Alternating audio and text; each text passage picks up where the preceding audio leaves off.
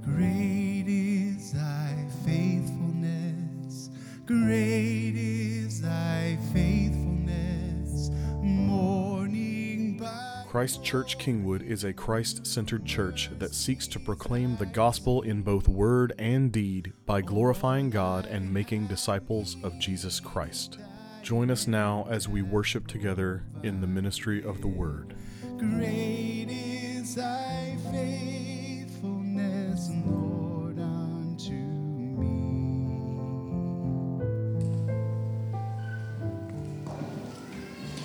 Good morning. This, this morning's text is from Galatians chapter 1, verse 1 through 5.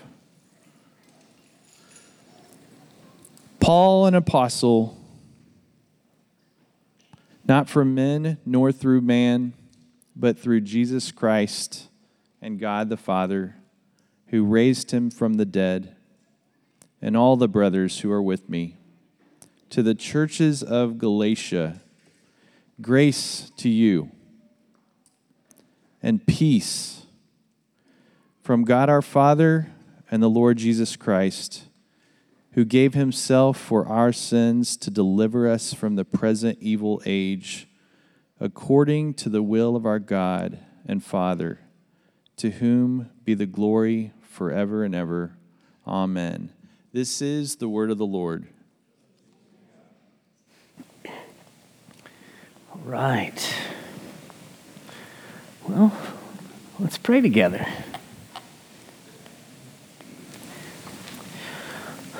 Father God, you are worthy of all praise and glory and honor. You are our rock and our refuge. God, in this world of busyness and chaos, we just ask that you would help us be a people of stillness, a people who come into your presence and dwell upon your goodness and your mercy and your love. God, even this morning, we ask that you would still the busyness of our minds. God, all the things that crowd and distract us. Let us dwell on your word. We ask that your spirit would uh, shape us through your word to the praise of your glorious grace. Amen. All right. How's everybody doing this morning? So good. Yeah? Awesome. Had a great foundations, no? Fundamentals. We should use different letters, right? Fundamentals class. People must have heard that John Mark was teaching because there were no chairs in there. It was packed out. Uh, it was awesome. Next week, we'll talk hospitality, then we'll start over and go through all five of those again. Um, but as you might be aware, we are kicking off our series on the book of Galatians this morning. Technically, we kicked it off last week as we walked through the book, but now we're going to slow things down. And just to warn you here at the outset, we are going to have to do a lot of setup today as we jump into this letter. As I said last week, the Word of God is living and active, it is applicable to our lives, and this letter is a wealth of glorious truth that is for us. But to best glean the truth contained in this letter, we must first understand what Paul was communicating to the Galatians. Because this was, first and foremost, a letter to a specific people at a specific time dealing with a very specific problem in the church.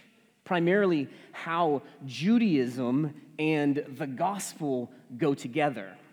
And so, before we can dive into the content of Paul's letter to the Galatian churches, we need to understand a little bit about the history of the Jewish people and their culture, as well as where this letter fits into the timeline of the early church. Because it's incredibly difficult for us as 21st century Americans to wrap our minds around the first century at all, but much, much even more first century Jewish culture right? We, we don't grasp that. And, and to add to the complexity, it was a really confusing time in Jewish culture. Jesus had been killed by the Jewish religious elite. He rose from the dead. He ascended into heaven. He poured out his spirit, and the spirit had been moving in miraculous ways. This new understanding of God's word, grace through Jesus Christ, was exploding.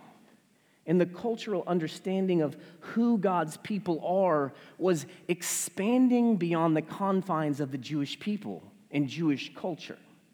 It was hard for a lot of people to comprehend, including some of the disciples. Everything they thought they knew was being challenged. And so, just to begin, we must understand that historically, there was no difference between Jewish religion and Jewish culture. They were one and the same. The nation of Israel was a nation called and founded by God. They were literally God's people. Their governing system, from priests to judges to kings, as well as their law itself, which framed up their entire existence, was given to them by God. So, unlike our modern Western culture, where it's not abnormal to ask an American, though typically we try not to, but to ask them, what, what is your religion? Or do you believe anything at all? That's a, a normal question, but that question wouldn't have even made sense to a first century Jew because their entire ethnic identity was wrapped up in God and in the law of God.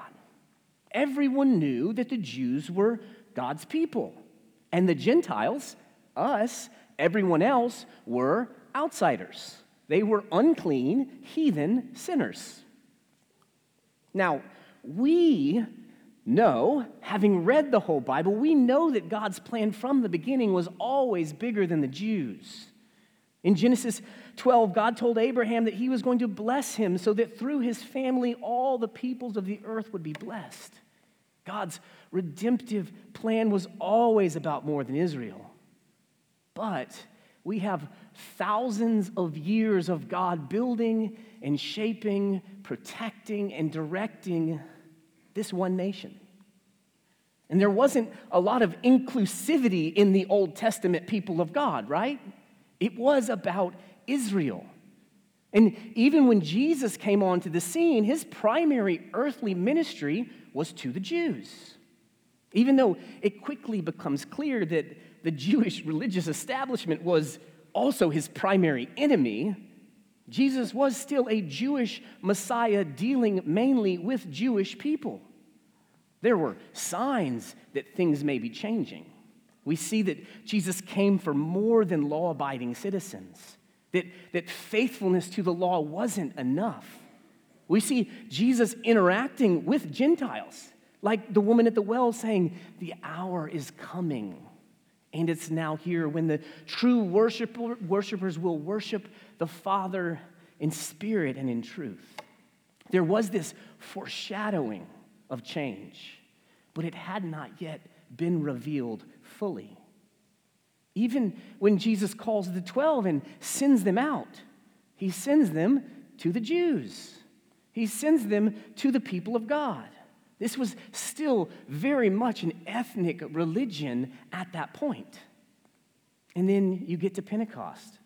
After Christ had ascended, the Spirit is poured out on a bunch of Jewish people who speak in all different languages to a bunch of Jewish people. And the church began to grow. People began to trust in Jesus, but they're still primarily Jewish. Christianity was still primarily a Jewish religion. And then we read in Acts chapter 9 Saul, the super Jew, the Christian hater, known for his hardlined Jewishness, has this encounter with Jesus on the road to Damascus.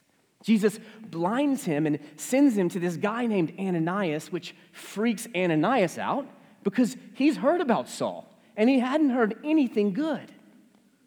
But this is what God says to Ananias He says, Go, for he is a chosen instrument of mine to carry my name before the Gentiles and kings and the children of Israel.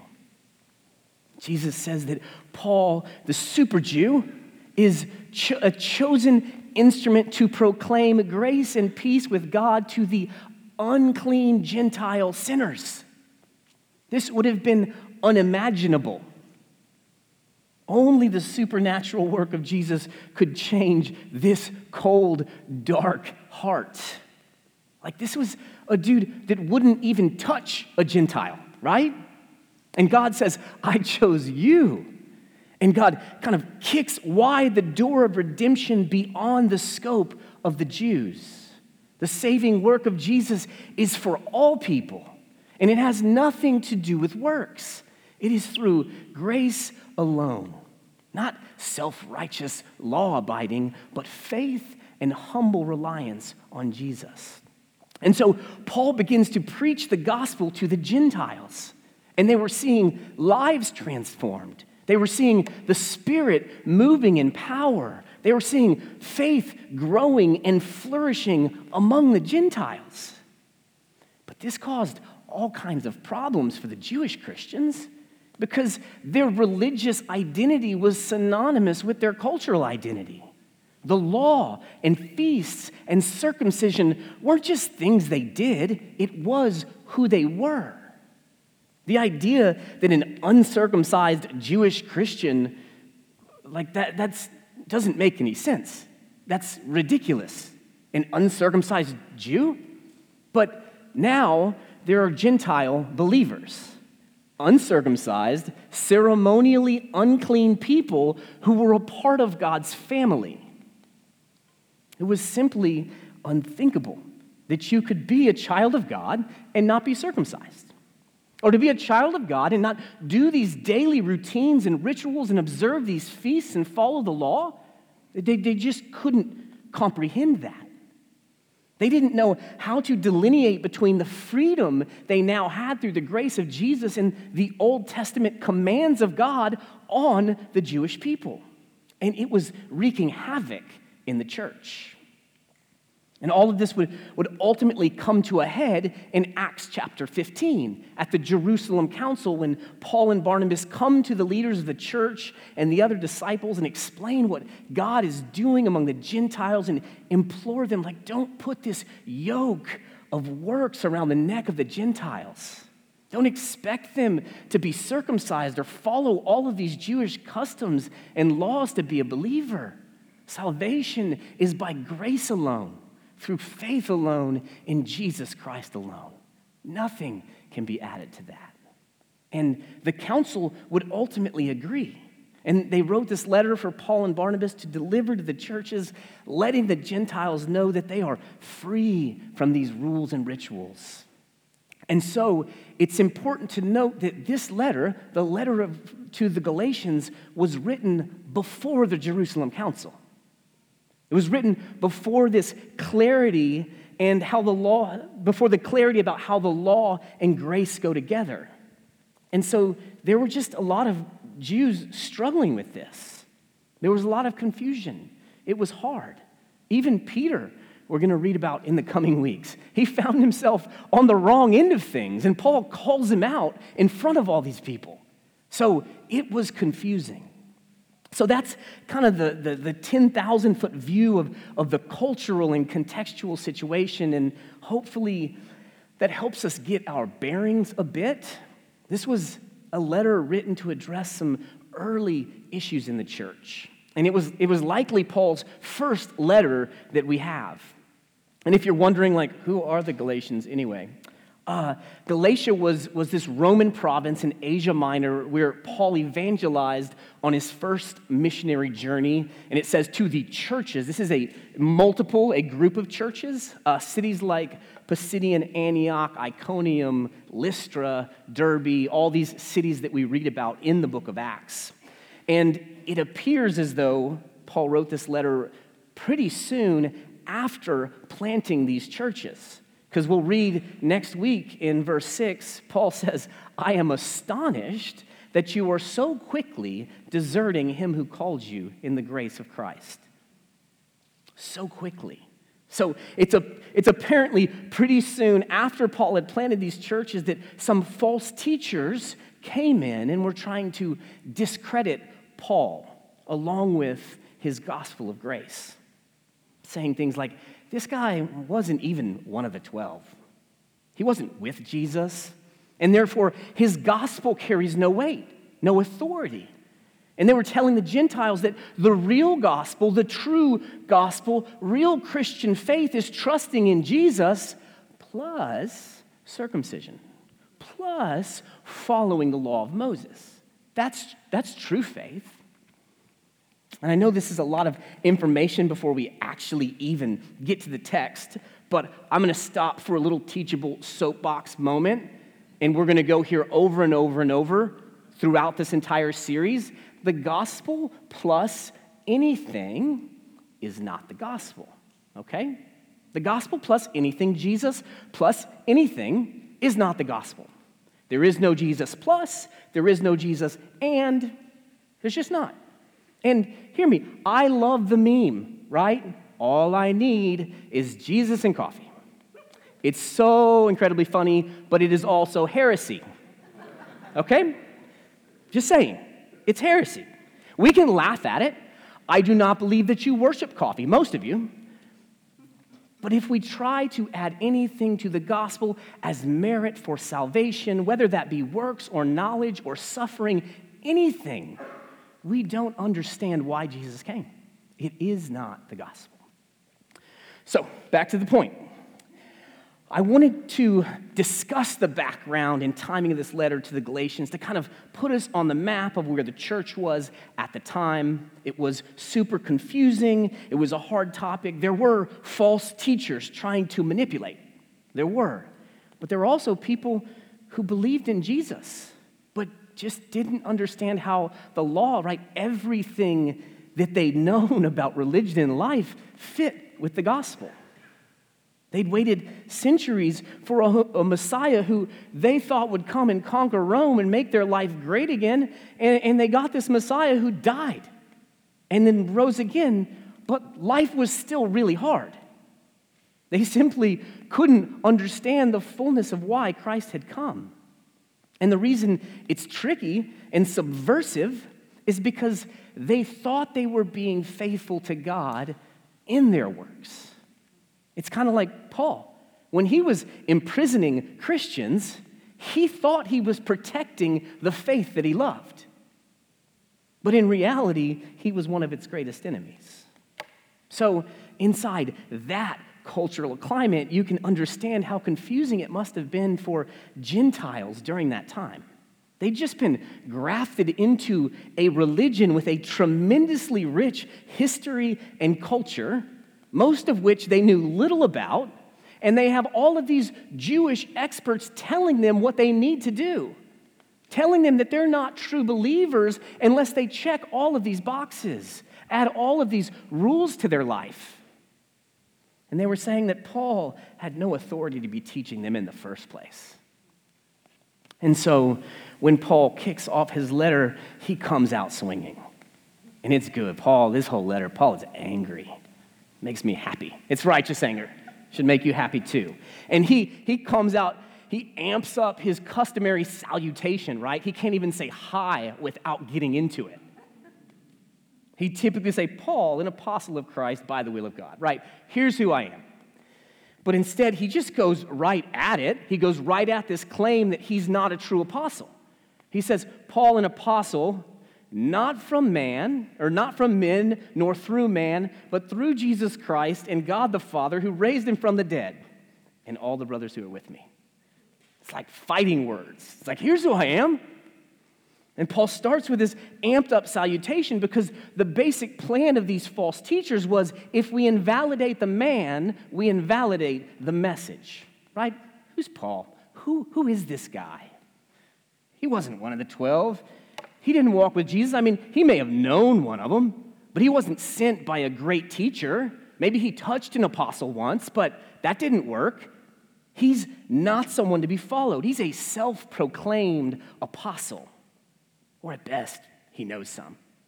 And so Paul just kicks off letters like, hey, I am an apostle, and it's not an apostleship by man or through man, but through Jesus Christ himself and God the Father. And what we need to understand is that in the first century, there were all different kinds of apostles. all right? There were tons. The, the Jewish Sanhedrin had apostles. Paul used to be an apostle.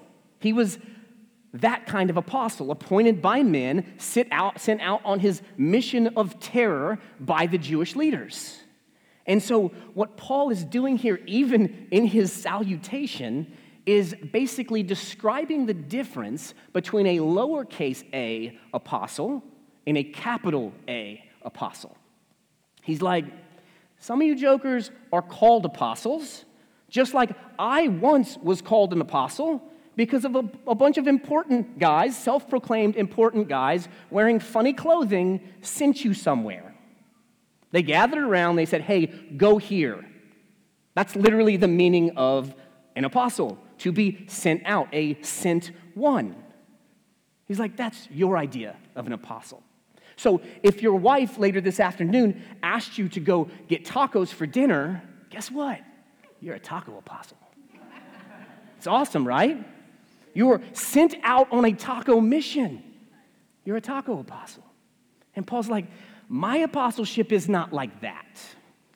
I wasn't sent out by men or through men, but by Jesus Christ himself.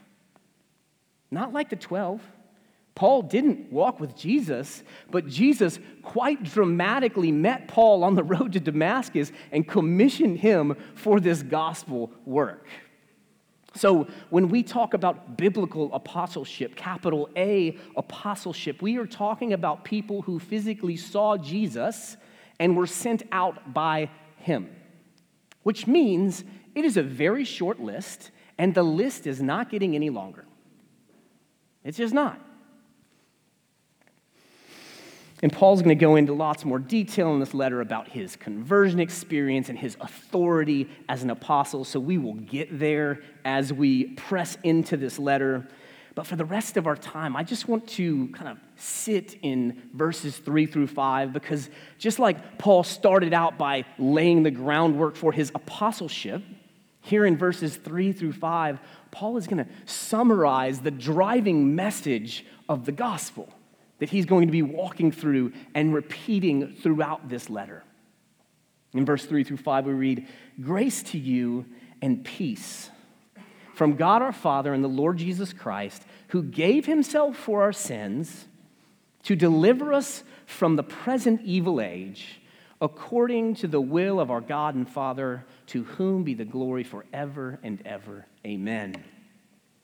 And so, Paul is going to, he began by defending his authority as an apostle in order to defend his message. And his message is the gospel. It is the gospel of grace and peace. That's how he starts out grace to you and peace from God our Father and the Lord Jesus Christ. And, and these two words encapsulate Paul's gospel. The, the nature of salvation is peace, it's reconciliation. It's peace with God, peace with man, peace within. That's the nature is peace, and the source of salvation is grace, God's free favor. Irrespective of any human merit or works, it is His loving kindness to the undeserving. And this grace and peace flow from God the Father and the Son together. And so Paul says the nature and the source of salvation is from God our Father and the Lord Jesus Christ. And then he goes on to describe three elements of Jesus' sacrifice for us. These basic elements of the gospel. He says, Grace to you and peace from God our Father and the Lord Jesus Christ, who gave himself for our sins to deliver us from the present evil age according to the will of our God and Father. So, firstly, he says that Jesus gave himself for our sins. Some translations say Jesus sacrificed himself for our sins. And this is integral for us to understand. While, while the catalyst of Christ's sacrifice was the triune love of God. The motivator was the love of God. The purpose of his sacrifice was for sin. That is why he came. His death was a sin offering. And so, if you're walking through the Bible reading plan with us, we are in the thick of God laying out all kinds of sin offerings in Leviticus, right? Not the most exhilarating thing to read. It's okay. But it makes so clear the seriousness of sin. Blood was required to cover these sins, and yet still the blood of lambs and goats is insufficient. They just have to kill more and more. Jesus' death was the perfect final sacrifice.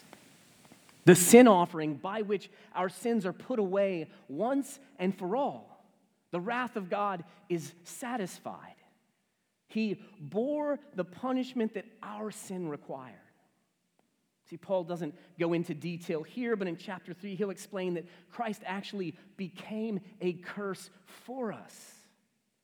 He bore in his righteous person the judgment which our sin deserved. This is such a crucial point for us and, and for these Galatians because Romans 3:20 says, by works of the law, no human being will be justified in his sight. No one. That is, there is nothing we can do in and of ourselves to warrant God's favor.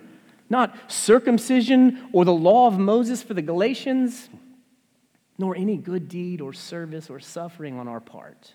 Salvation is a free gift only through the grace of Jesus who gave himself for our sin. And this is a hard message in a culture that doesn't even realize we need saving that doesn't even recognize their own sinfulness. There's a, a never ending stream of entertainment and lies telling us to follow your heart. Do what feels good.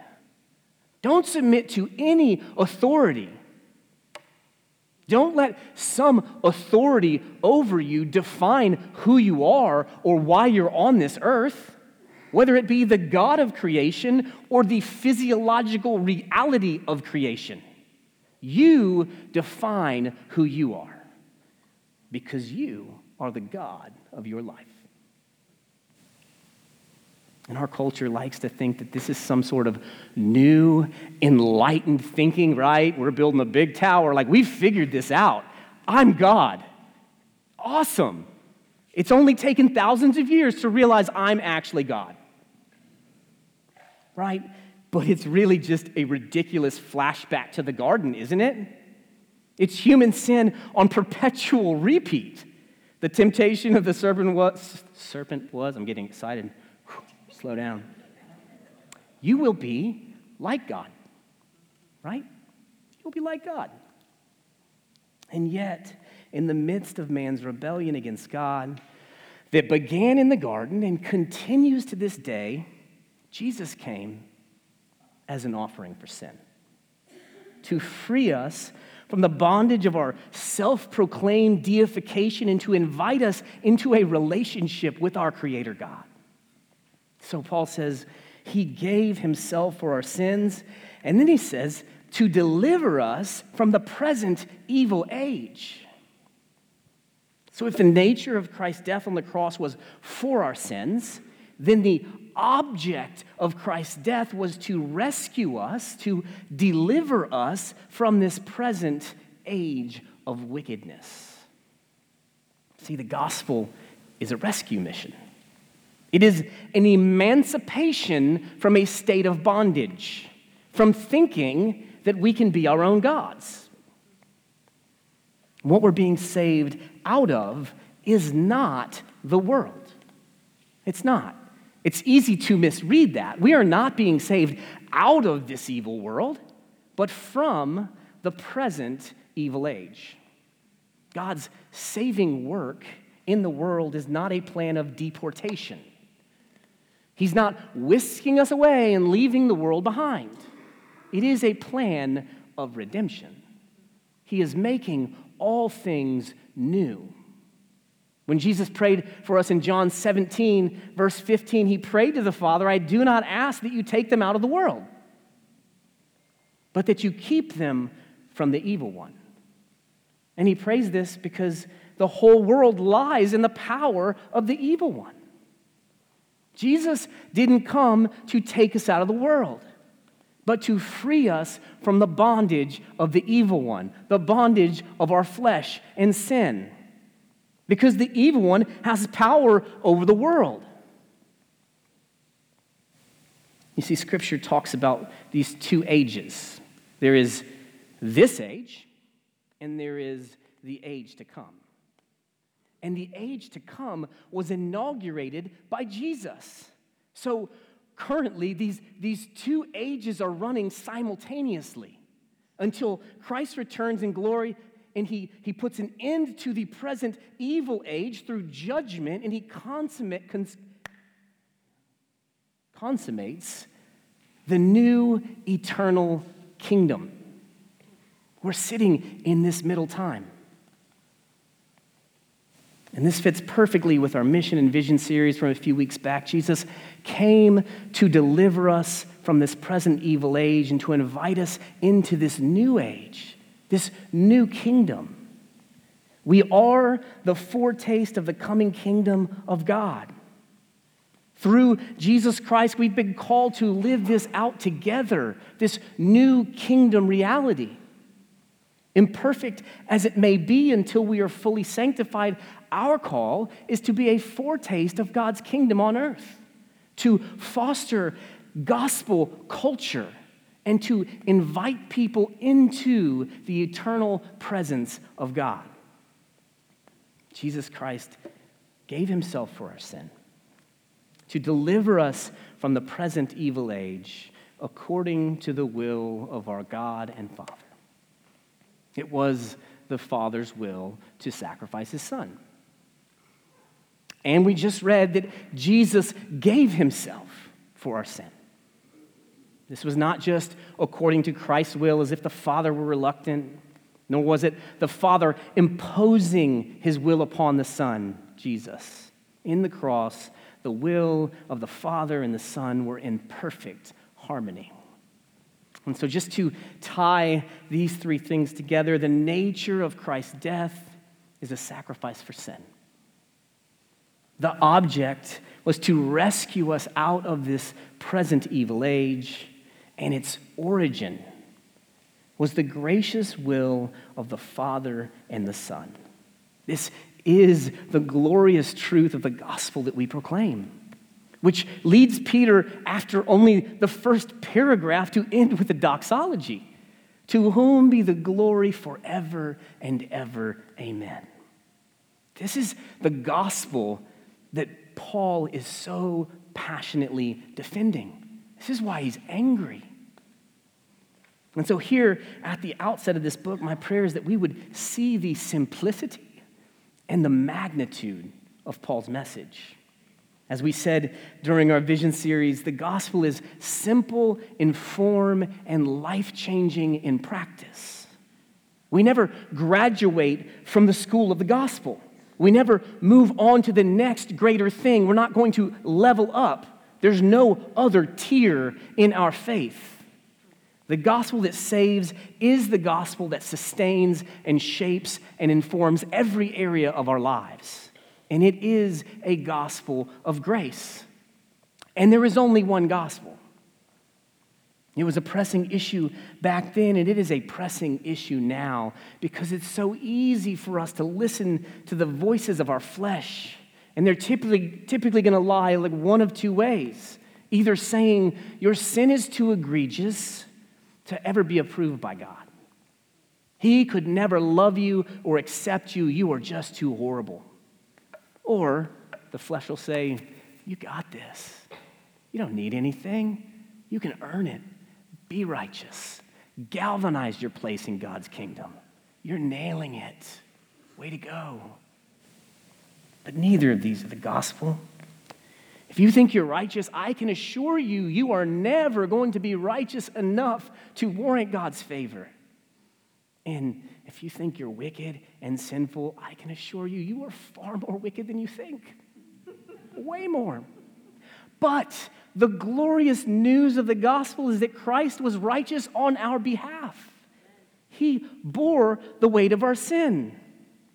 He satisfied the just wrath of God on our behalf so that when we trust in Jesus, God no longer sees our sin, but Christ's righteousness on our behalf. And there is no other gospel. So look to Jesus. He is the author and perfecter of our faith, and there is salvation nowhere else. For there is no other name under heaven given among men by which we must be saved. Let's pray. Father God, there is salvation nowhere else.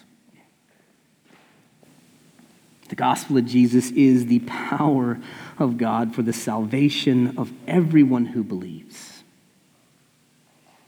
We have been redeemed we have been purchased from death, adopted as sons and daughters.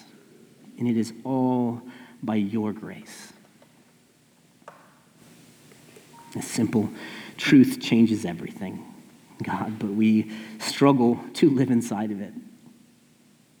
We try to build an identity, find worth in what we do and what we have. God, forgive us. God, we ask that you would forgive us for chasing after these things apart from you, for forgetting the grace that you've given us in Jesus. We ask that you would increase our faith. Make us a people who have an unwavering confidence in you and who live out the love that we have experienced from you as a resounding proclamation of your glory to the world. Amen. Praise God from whom all blessings flow. Thank you for worshiping with us through the preaching of God's Word. We exist to glorify God by making disciples. We would love to have you join us in person as we gather together on Sundays at 10 a.m. at the Covenant Preparatory School on Hamblen Road in Kingwood, Texas. To learn more about Christ Church Kingwood, visit our website at christchurchkingwood.org.